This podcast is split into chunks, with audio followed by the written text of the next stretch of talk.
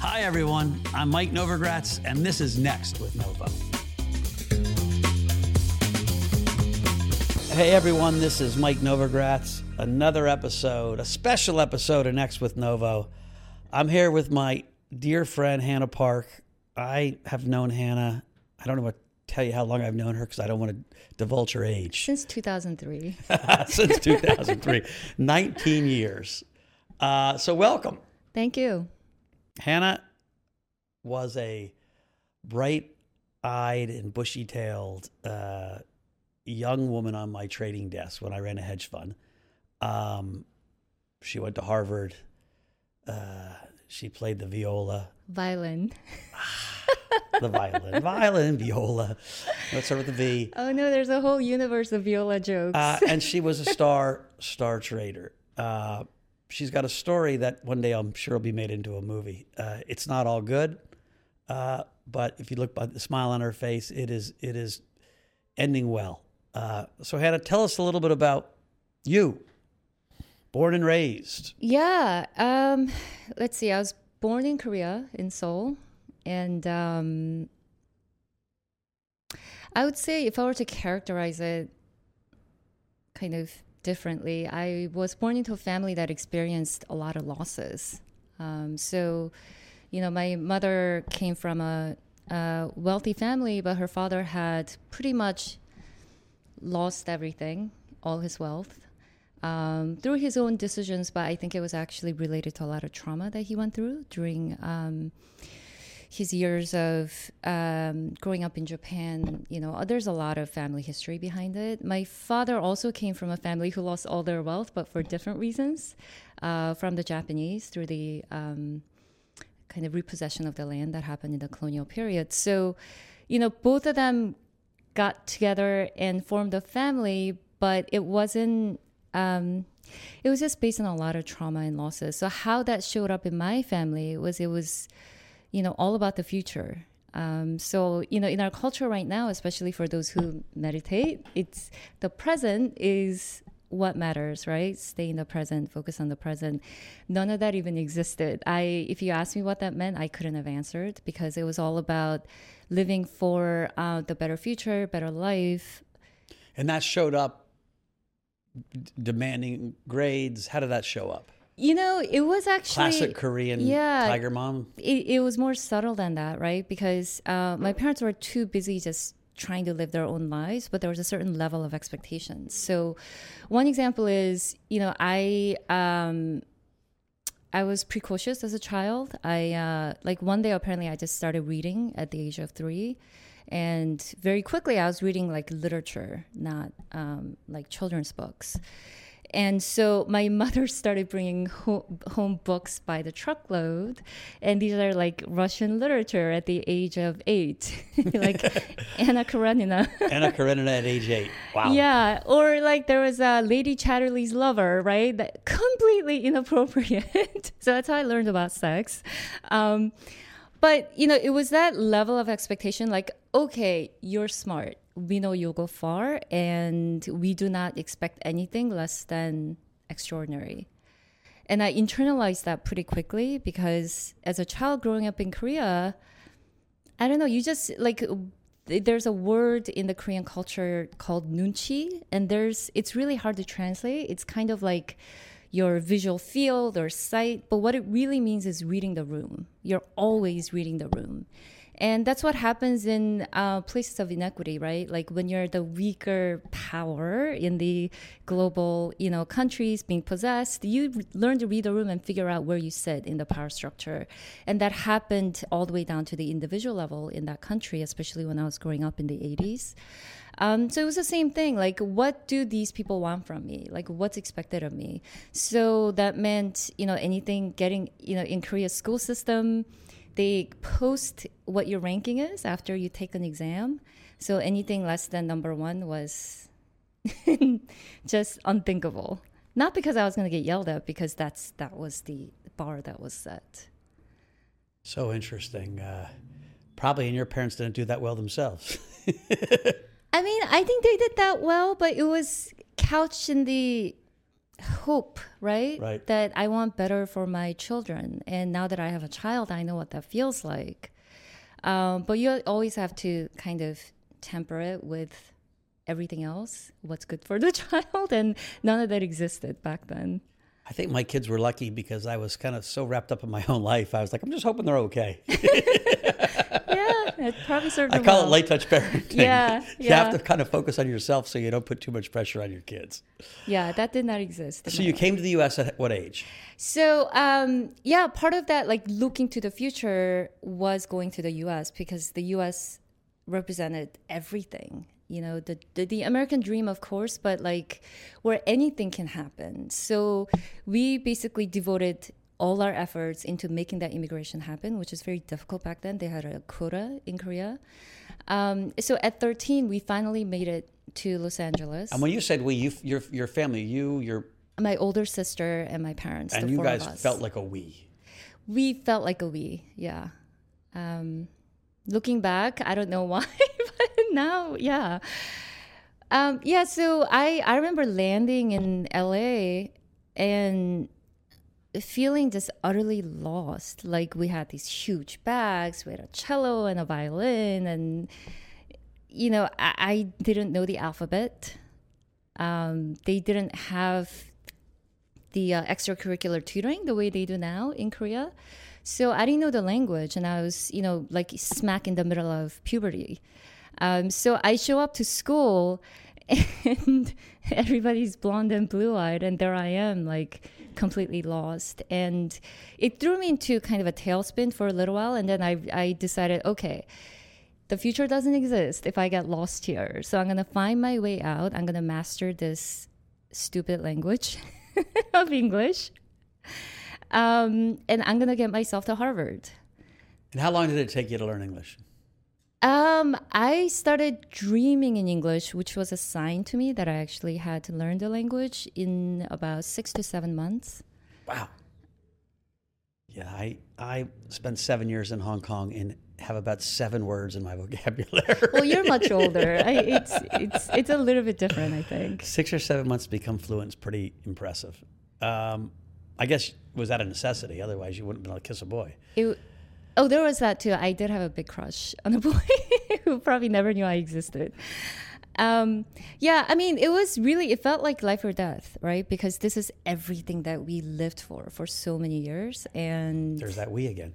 yeah, Um, you went to school in California. in California, in Glendale, um, I went to Glendale High School, which uh, my graduating class had nearly 1,000 kids. Wow. It was a large public school. Yeah. And you were top. I was a valedictorian. Do you remember your speech? No, I actually kind of winged it, which I regret terribly, but I think it was out of fear because I, I really didn't know what to say. You got into Harvard. You wrote a book. Yeah, um, Harvard was difficult because, you know, like when you are so set on some goal that's so tangible for a certain set of time, which was six years for me between seventh grade and, you know, end of high school, and you actually get there, like there's a really deep sense of purposelessness and depression that hits you. And in my case, it was exacerbated by the, the pure culture shock and really the socioeconomic um, background difference because my freshman year roommate um, was a really nice young lady, but like a wealthy expatriate from uh, Hong Kong. And you know she had gone she had gone to one of the prestigious boarding schools, and everything was so easy for her because it's not so much about the academics, although you know that's a big part of it. It's about mastering the schedule, what it means to live by yourself, what it means to socialize and not feel lost. And I couldn't manage any of it. It was impossible. So I fell into deep, deep, dark depression, and I had arrived with this purpose of becoming a surgeon. That was my goal. Um, It's shocking how many people go to college at least pre med. like probably a third of people. I'm pre med. probably about 80% of Asian people. and you know, there's a deep cultural tie to that because um, the Asian histories have such uh, instability behind it, right? A lot of wars and um, tragic things happening. That if you just have that license, if you're acknowledged externally by society as being qualified at this thing, then no one can bring you down. I think it's that idea. Um, so my family bought into it. I bought into it. But I arrived there and I realized very quickly I cannot do four more years of school after college. Um, I couldn't afford it. My parents were um, literally going to loan sharks to to get me through college. Um, I was undocumented this this whole time actually. I don't know if I ever told you. no, yeah, I had a, I had an undoc- documented immigrant. Good. I mean, I am now. I'm a full American now. Um, but yeah, I was un- undocumented for a long time because that was a decision that we as a family made after about six months when the visa expired. Like, do we stay here? Yes. was that Um, scary back then or less yeah, scary? Was scary. yeah, it was very scary. And you know, the news flow is not the way it is now. Like you just don't know what's going on. So as a like a 14, 15 year old, you hear random thing about something that Governor Wilson is doing and it's like, "Oh, wait, does that mean they're to actually come find us?" Um so it was that kind of you know baseline level of anxiety that you're always living with. And also you just learn to like not talk about yourself right? Because n- you just don't know where it's going to end up. Um, you realize that dmv and ins are very scary places with long lines and you try not to go there um, so yeah all these things that that god i had forgotten about for a long time they're coming back to me now it just it breeds like a complete loss of safety Right. You got out of Harvard, your first job. Um, I got out of Har- uh, my senior year, after realizing I wasn't going to be a doctor, I uh, settled on majoring in psychology. Um, to be honest, because it seemed like the easiest A to get. Still is. No, I mean, you know, there there are ways for me to make it more challenging for myself, but I was too depressed, I think. Um, but yeah, I didn't know what to do, and all these kids were going through interview processes uh, with consulting firms, investment banks, and um, I was like, okay, I guess I'll go through it. Why not? I know nothing about Wall Street. I know nothing about investment banking, um, but they seem to be looking for smart kids, so maybe I'll be good enough. So I went through the interview process and ended up somehow with one of the most quantitative jobs on Wall Street at uh, Morgan Stanley uh, fixed income derivatives. So that's where I learned what bonds were. and um, that's where I really learned what markets are and how fun trading can be. So you joined me when? I joined you. Oh, and then I made one more pit stop at Goldman Sachs in equity derivatives, basically uh, structuring and trading things that you can't trade, like correlation risk. So you're like gathering very nice Girl Scout patches. Harvard, Yes. Morgan Stanley, Goldman Sachs. I mean, great looking resume And on the Fortress, exterior, yes. and then and then Fortress, and um, yeah, I still remember our first interview. you probably don't. I don't, but You gave me an IQ question. did you pass? I did pass, yeah. Thank God. Um, and then we had dinner, and you told me not to come work for you. You said, Well, I don't know about this whole thing we got going here. If I were you, I'll just stay at Goldman and rise through the ranks. It's the old reverse psychology. Actually, it worked. I was like, Why is this guy telling me this? I don't, I have to go and figure this out. And so you were with us for About um, six years. six years. Yeah. Very successful, made lots of money. Had Could have made more. had, had health, Thanks, Mike. Had health issues. Yeah, it was it was tough six years. Um, as you know, I was working overnight from New York, um, covering the Asia markets, and um, I, it was like the clash of what my body could handle and what I really wanted to do. Because you know, if I learned what markets were at, uh, at Morgan Stanley, Fortress was where I really discovered my love for the markets, and um, you know, macro investing is different, right? Because it is very narrative driven. You get to learn a little bit about everything. And with all this stuff about Russia and Ukraine, like there's a baseline knowledge level that I can apply even now from those days. Um, Macro people are great generalists. We know a little bit about everything. great at cocktail parties. Yes. um, but you know, I felt like I could. I also had the capacity to go in depth and just really like keep possessing all this knowledge, which uh, I, I guess I'm, I'm a hoarder of knowledge, which I really loved, and you can apply it to the markets and you know hopefully make money. Um, and but you know my body couldn't handle it and i refused to give in to that i refused to acknowledge it until it just completely broke down and you remember i had to take I remember. near- nearly a year off and go to india learn how my to strategy. yoga. Go to India, learn to meditate. yeah yeah I was always sure that it was psychosomatic. Not that it wasn't real, that it was stress, that you didn't know how to deal with stress.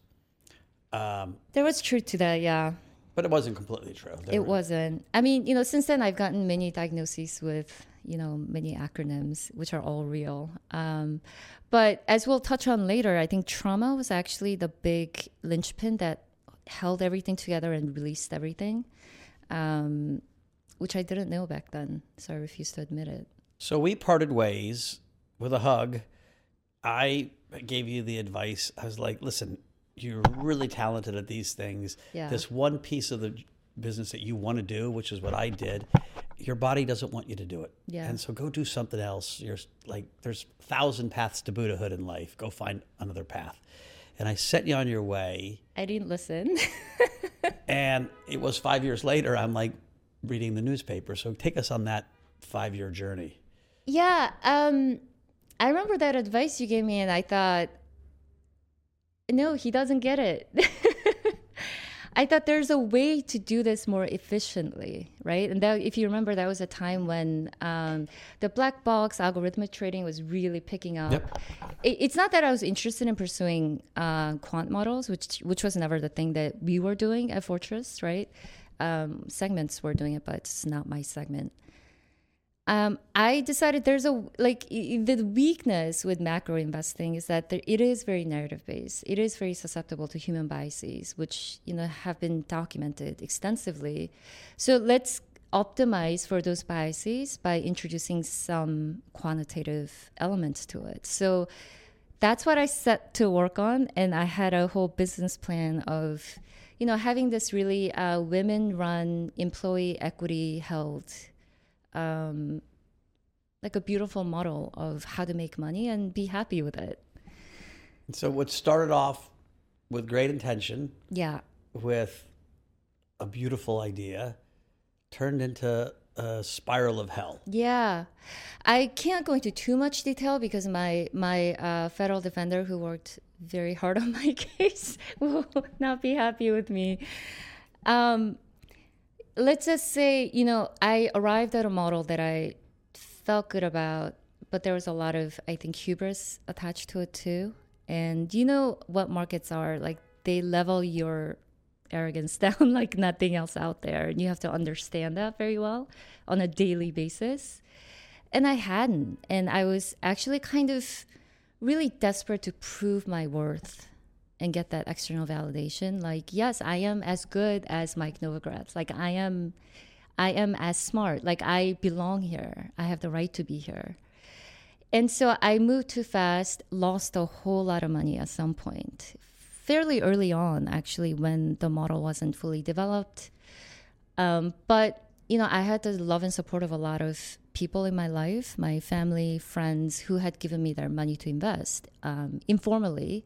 At that point, I mean, that was probably already verging on illegal to begin with, but I didn't know, and I didn't care to find out. Um, and then once I lost money, I remember thinking, what do I do?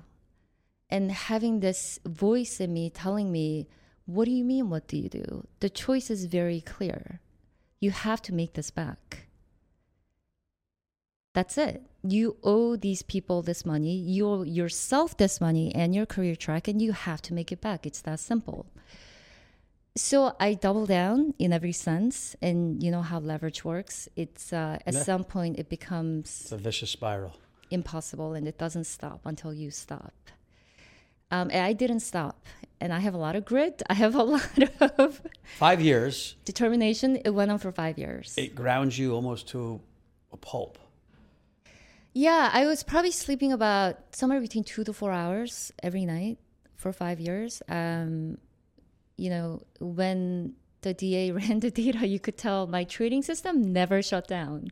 Like I would log in and out because I was in a, ta- ta- a cab, in a taxi, or um, the system would log me out to refresh. But by golly, I gave it my all in every sense. Meanwhile, no one knew this was going on. Um, I had told not a soul. And so the inability to tell the truth, Yeah. to admit that you weren't perfect, that you weren't succeeding, that you weren't an A student at Harvard or the valedictorian, um, that became just a curse in so many ways. Yeah, I mean, for a long time, you know, while I was sitting in prison, every minute of the every day that I spent there, I thought about this. What are the choices that I made that got me there? That I, you know, because these are all the levers that I was pulling. No one was making me make these choices. And I realized at some point it wasn't that I wanted to lie to preserve my perfect image, although there is that. It was utter fear, sheer fear, Survival. survival. It was truly life or death. It felt like if I didn't keep going and turn this around, that somehow I would metaphorically die or I would have to kill myself because I could not live with the results. When the FBI showed up and took your computers and or or the was it relief? Was it Yeah. Um you know, people have asked me, didn't you know that was going to happen? You know, the federal agents um there were about 10 of them that showed up. Um local cops, you know, the whole entourage. So they asked me like, didn't you know that was going to be the outcome? Honest to God, no, I did not because the whole time, every minute of 5 years, all of my brain cells were really devoted to making the money back, not the consequence of what's going to actually happen. Like, you know, you look at all these Ponzi scheme stories, right? And the question that people, very reasonable question that people ask was, well, what was this person's exit strategy? Like, how are they going to get out of this situation? And there is never an exit strategy, and there certainly wasn't one for me. Um, so when they came knocking down, one, it was a surprise, but you know, it was that moment of dissociation, like the thing that was the the big dread, the monster that was always chasing me has shown up. It's here, and in that sense, it was relief. But it's also that does this mean I now have to die? And what does that mean? I don't know, but that was the question that was running over and over in my mind. So I remember the first I, I, we I don't know how many days after you got arrested, you came to my house for a drink or coffee, and I heard your story, and I was like, whoa, because I had left you, and you were this bright shining woman on her way to the next chapter. Yeah. and I to me it was okay. I know this person, and you know people from our desk call me. They said you shouldn't be nice to her. You should worry about her victims, and I was like, her friends can, her victims' friends can worry about them. I'm just going to see if I can be helpful. Um, but I remember you were just bewildered and your head was spinning too much to even be rational. Uh, but over the few meetings, I kept trying to, you know, be cliche because what else are you going to say? Hey, this is not the end of your life. You know, you've got a chance to write a whole new chapter. All the things you should say, but I'm sure rang completely hollow. Uh, and so, talk about getting through that first couple, because unfortunately, these things don't happen quick. Yeah. It's a couple years before the processing and the evidence and the Yeah. pleading, even though you were pleading guilty. Yeah. Uh, Didn't fight it the whole time at all, but yeah, it still took a year yeah. and a month between the time I got arrested and um, I was sentenced. Um, yeah, it's a long process. I think the whole process was truly bewildering because I never knew I could feel such shame. I I was aware of what shame was. I mean, shame is and I really apologize to my fellow Koreans out there, but it's really a deep part of our culture. Um, losing face, like these phrases that don't naturally exist in the Western culture, is an inherent. Us. Catholics have it too. okay, Catholics, yeah, Jews, true. and Koreans. Korean Catholics. Shame, oh man, shame-based, shame-based cultures. I'm married to a Korean Catholic, so I Oh, know. yeah, that's bad. That is bad. um yeah so i i was um dying every day of shame and there were times when i couldn't get out of bed for multiple days because the act of just moving and going out of bed somehow felt like I'm affirming my existence as a human being, and I felt like I didn't deserve it. And as soon as I would wake up, I would run through the names and the the hardships that you know my victims were experiencing, and these are people that I loved, and you know I I knew what kind of confusion confusion they must be feeling because how can you hurt and lie to the people that you love like this?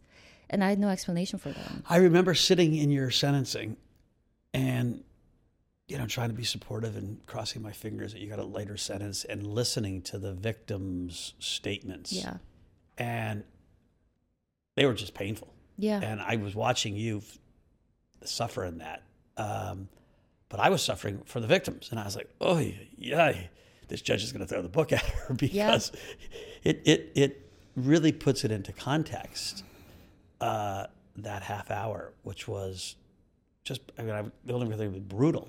Was it only a half hour? It felt so long. yeah i don't know maybe it was more than a half hour. You were um, you were pregnant I That's a- was that's a whole months side story. Pregnant. Yeah, that is a.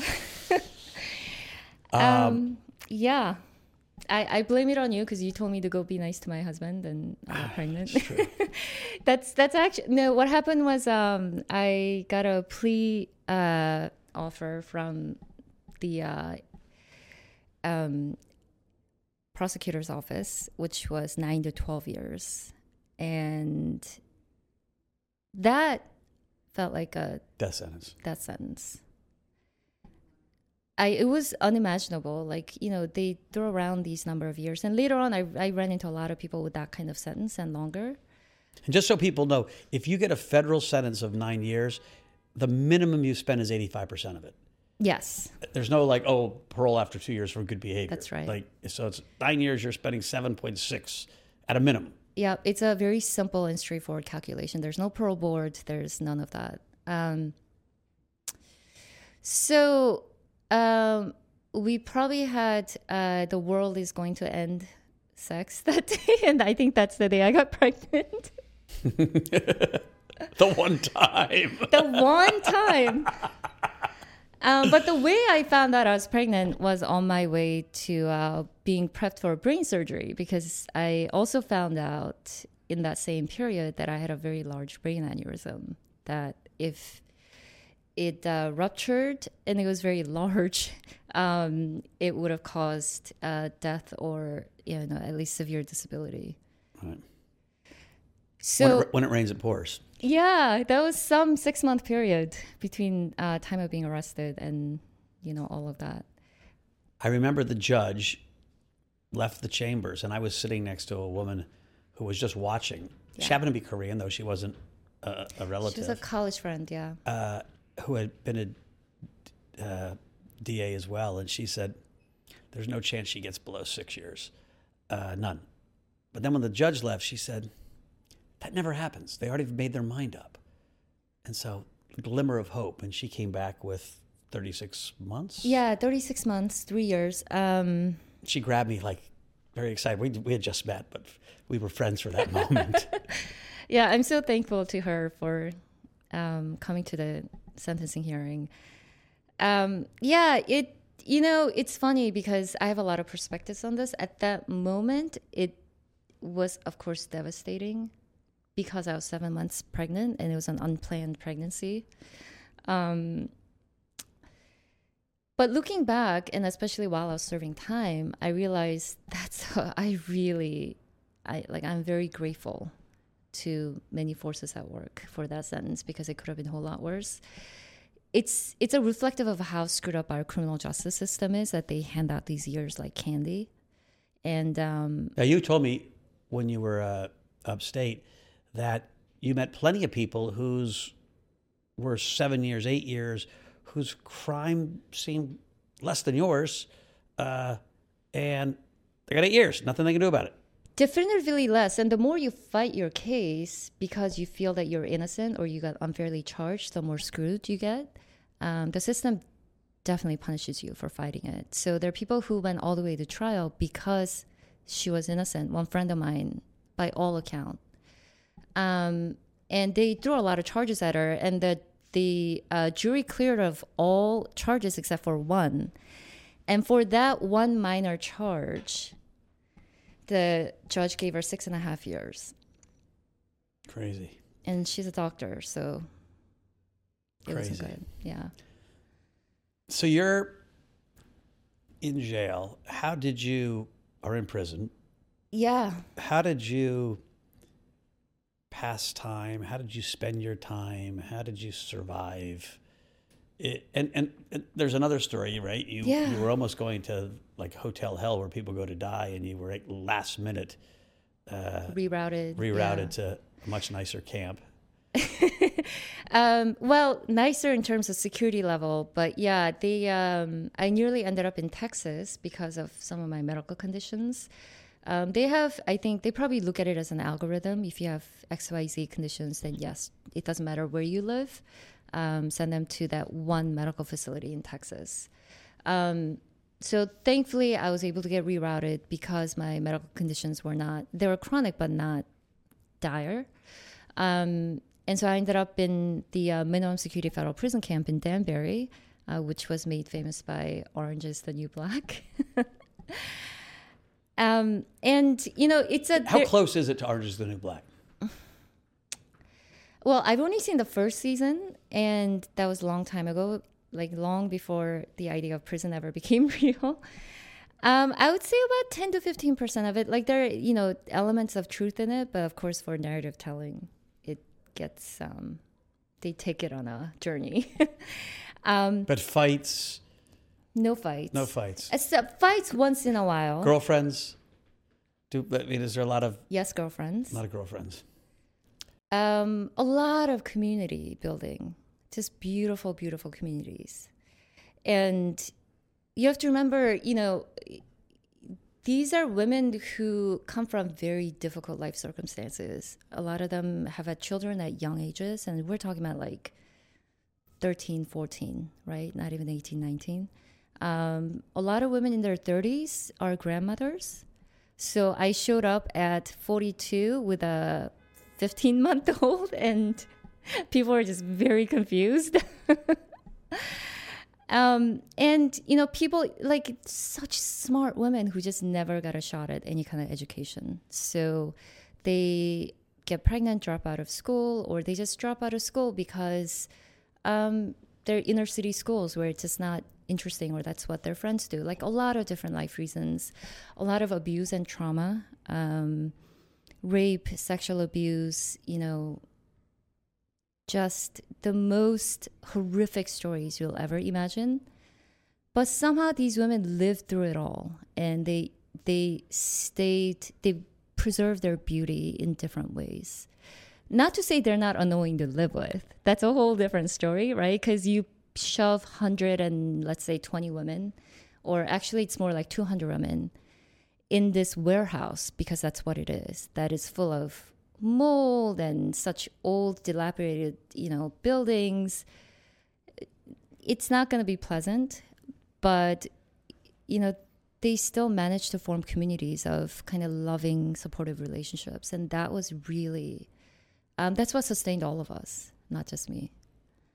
But yeah, I mean, I um, left my 15 month old at home with my husband and my mother, elderly mother, and um, surrendered myself. And they strip you on every level. You know, you have to take all your clothes off. You can you choose to donate it or you they ship it back home, and they give you um, men's prison uniform, so you're kind of swimming in it.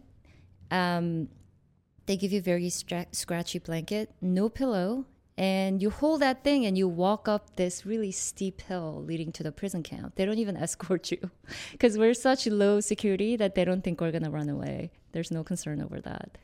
And you go in there and you're supposed to somehow find your way. So, you know, some parts of it reminded me of Harvard because, like, in some sense, it was the same thing.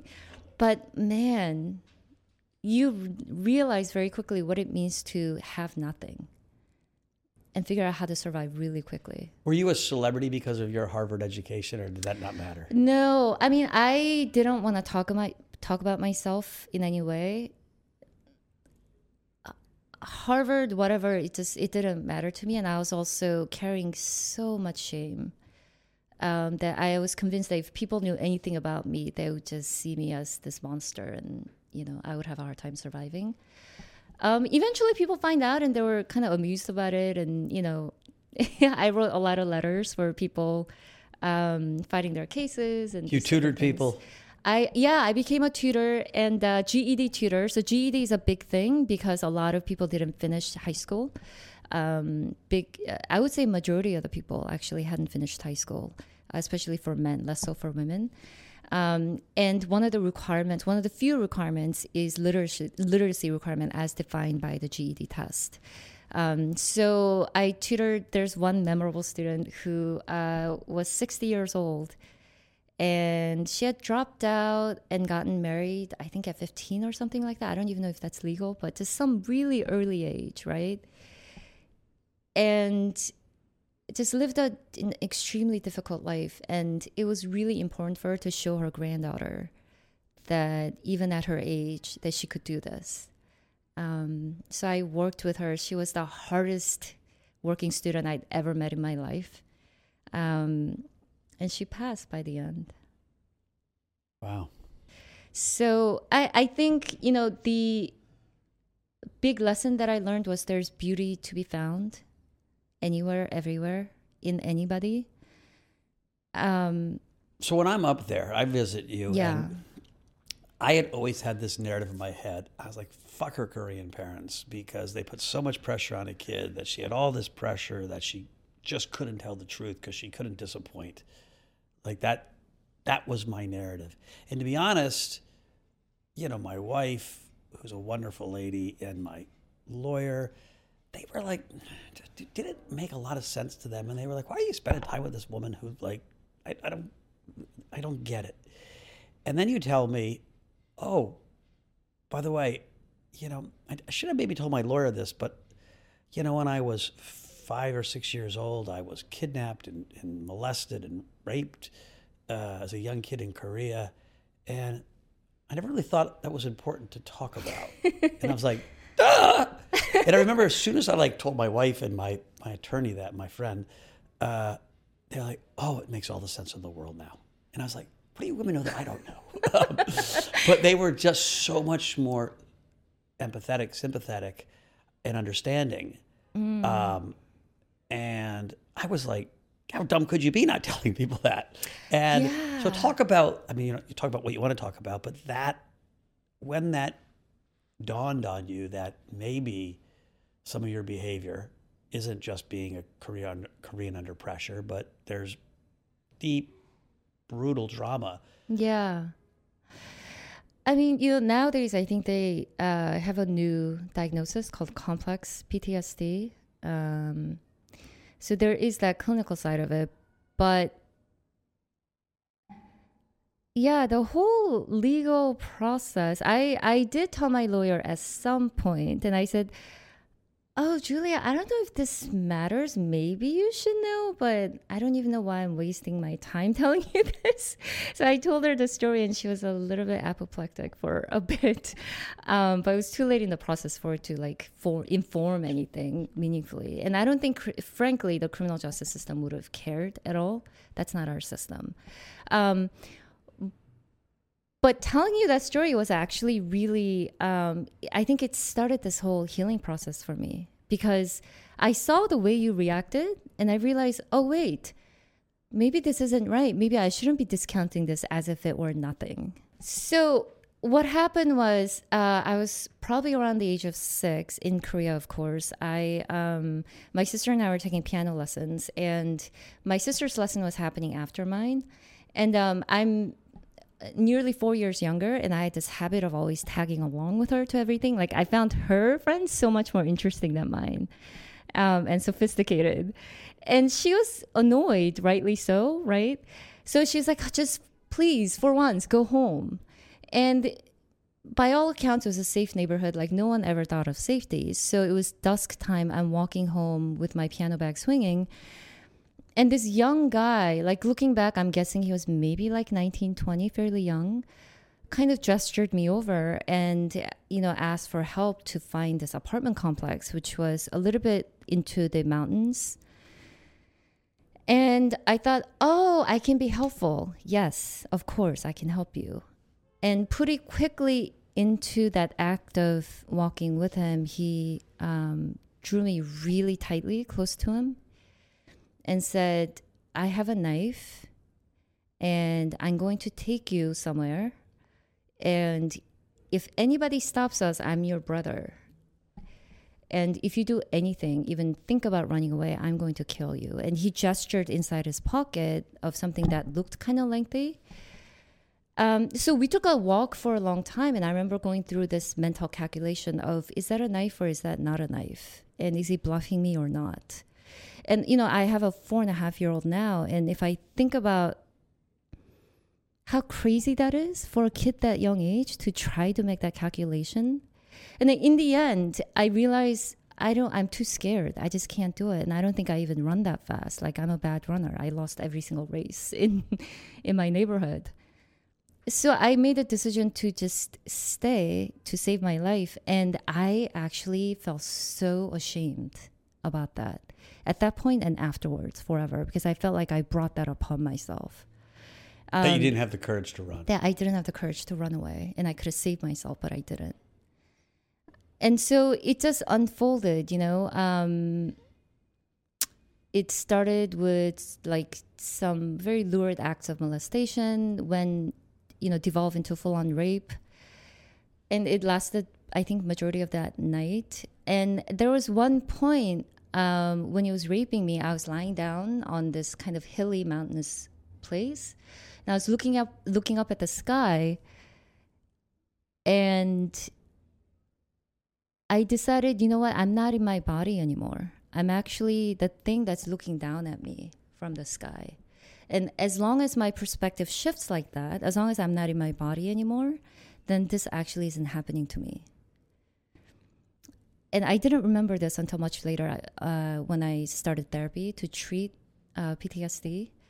Um, and from that point on, I started managing him, right? He kept asking me, Does this feel good? Does this feel good? And I kept saying, yes, this feels really good. And again, like I remember recalling all of that later on, like in different parts of my life, and feeling just so ashamed. And that probably colored, you know, any like concept of sex for a really long time. Um, but eventually he got kind of tired of it, I think, because I was just too young. Like it was hard for him to do anything with me. You were six. I was, yeah, around that age. Um, so he told me we started walking back down, kind of close to the point where he um, took me, and he asked me what my sister's name was, and I told him, and he said, "Okay, well, I know what school she goes to. I know what her name is. Um, I can easily find out where you live. So if you tell anybody about me or what I look like, then I will kill your sister with this knife that I'm holding." And so that's when I realized, oh shit. So not this guy means business. Like I, I can't endanger my family like this. So that whole walk home, I was trying to figure out what to tell my mother because I didn't want to worry her, but clearly I'd been gone all night. Um, and this is where my memory gets very fuzzy. But I ran into my mother on the street who was, you know, out of her mind and she took me into the bathroom and just started scrubbing me, scrubbing me, scrubbing me. And I think she had asked me enough questions and I answered with enough details that she had figured out what had happened. And that's when I realized, oh, I am not clean anymore and I'm never going to be clean again.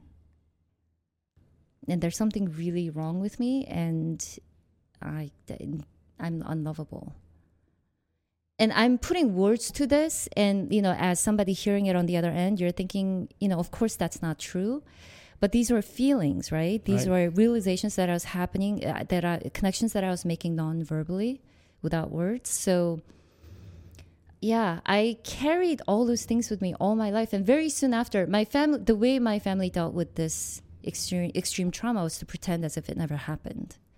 So, um, you know, I that night I was taken to kind of an emergency doctor's home, examined, things seemed to be okay. So we never ever discussed it ever again.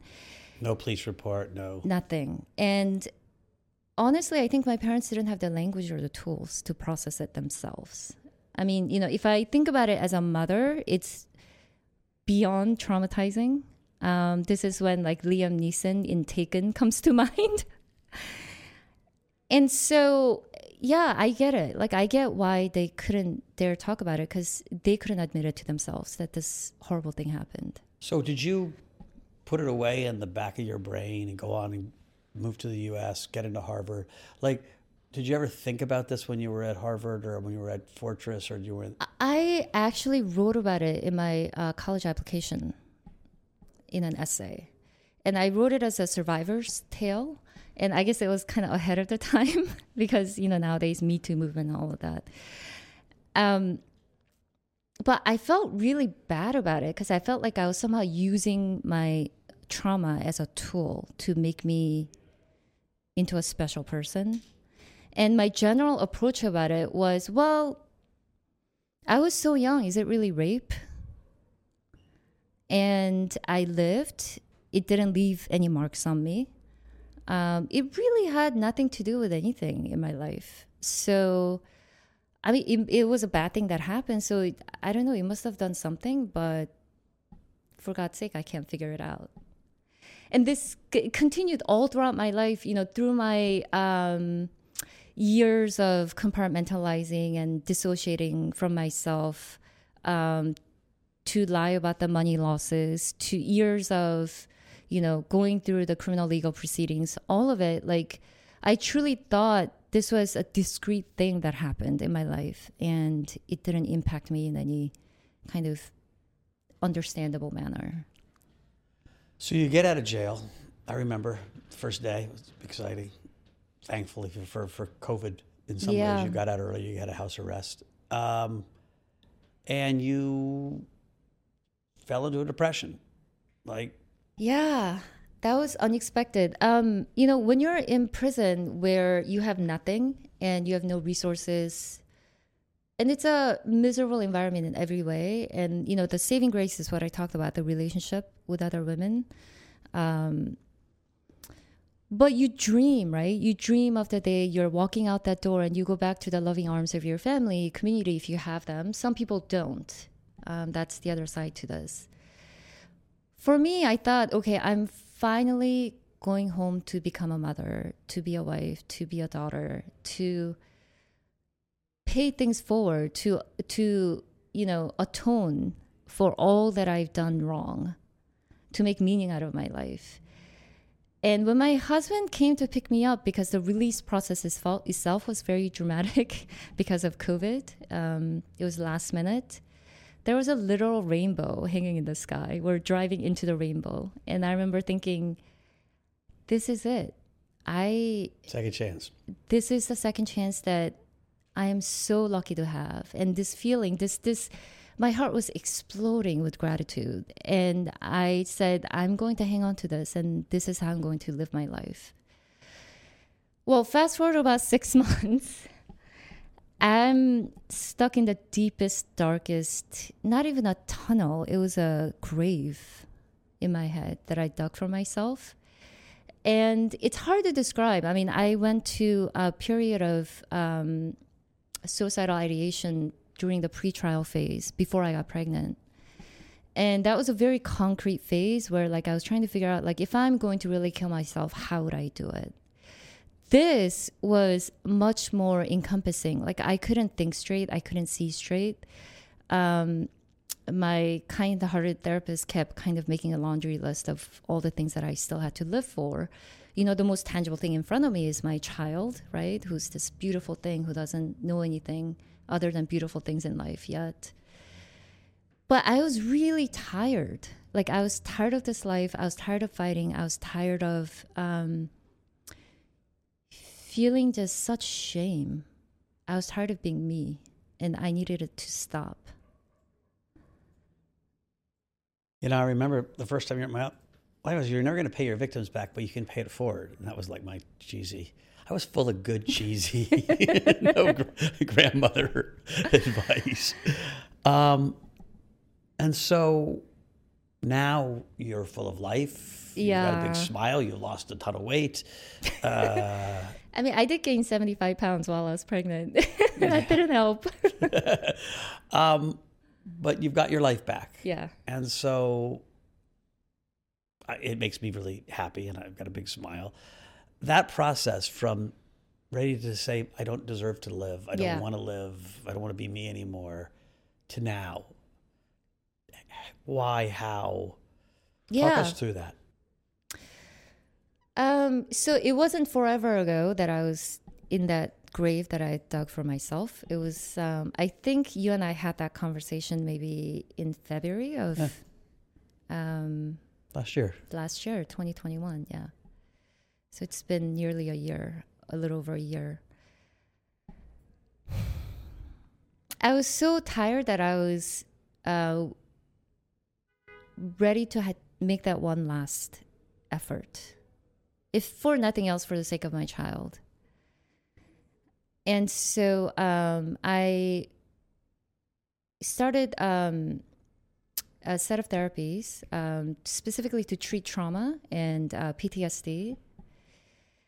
And in that, you know, there's a lot of kind of reflection and narrative forming and investigation of what's going on internally. Um, what arose interestingly, I don't know if you're familiar with um, IFS, internal family systems, but um, it's a therapeutic modality that talks a lot about how we naturally have parts in ourselves, not just people with mental illnesses.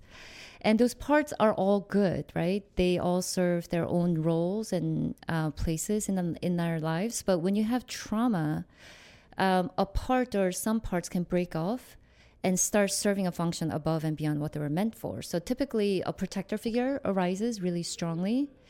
And in my case, I found out in a really kind of deep way that I had literally locked away my inner child the moment that rape happened. Um, and the protector figure, who even has a name, like I named my parts, and her name is Kate, and she's this kind of, you know, older woman with a severe bun, super smart, but like really rigid, right? They're they're um, right ways to do things and wrong ways to do things. Um, and so she's the one who said, No, you child cannot survive this. So you need to just go and rest. Locked her away in a mausoleum. And Kate became the self that was dominating my life in every way. She's the one with the plan. She's the one with kind of a very, you know, uh, flexible and long and short view of strategies and how to live life. Very critical and judgmental of the self and other people and sh- I found out that she was the one who was really tired. Like that was a lot of work for somebody to do that for 40 years. Um, so it was going through that process of recognizing that and saying, "Thank you for saving me. Thank you for protecting me. But you can rest now, and I can do that hard work of figuring out who I am and getting my child back." So the therapist that I work with always told me to look at Gabriel, my son, and kind of um, interact with him as if I'm my own inner child, not his mother, somebody who knows better. And that was actually really therapeutic because I realized how much I had lost. Like I had lost all sense of joy. I had lost all sense of what it means to play, right?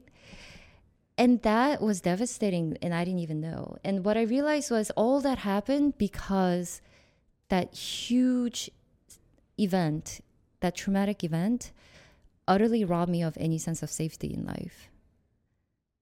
Like that kind of thing could happen to me at any minute. Somebody can pull the rug out at any second. And what I had to do is do everything in my life to protect myself by building a certain image, by making a lot of money, by gathering power in whatever way I can. And until I get to that point, I am not safe. I could die, and anybody around me could die in the same way. That was the message message that I carried from that trauma, and that's huge. And I made that connection. And when I made that connection, holy shit! I realized, wow, I've been living with this sense of danger and you know lack of safety my entire life And that's the and did place that that- allow you to just let it go? No, it was a long process, right? Like for months and months and months, I felt so much anger, for example, right? And it was it was like hard to figure out what the anger was about. Was it anger towards my parents? Was it anger anger towards myself? I was mad at your parents I before know. I even knew about this.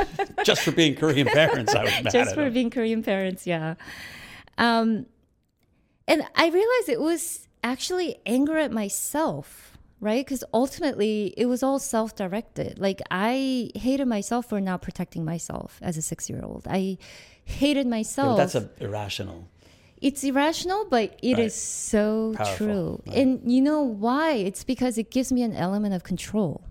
Because if I take responsibility and accountability, that means I can also control what happens. And I finally connected those dots and also realized that I had lived completely from my head and nothing else. Like all those medical and health issues that you uh, talked about before, yes, those are all real, but it was also my body's way of telegraphing to me, yo, you are really screwing up your body here and you're not listening to me. And he kept sending me those messages over and over again, but I was just not listening because there was nothing communicating my head to what was going on in my body and my heart.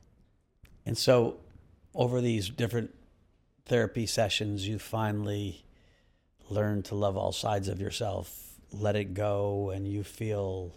I'm, I don't want to put words in your mouth. I, I want to Yeah. understand how this Hannah, who's beaming and cute and funny and wants to be alive and wants to help heal people, Yeah. You know, showed up from the place I person I saw a year ago.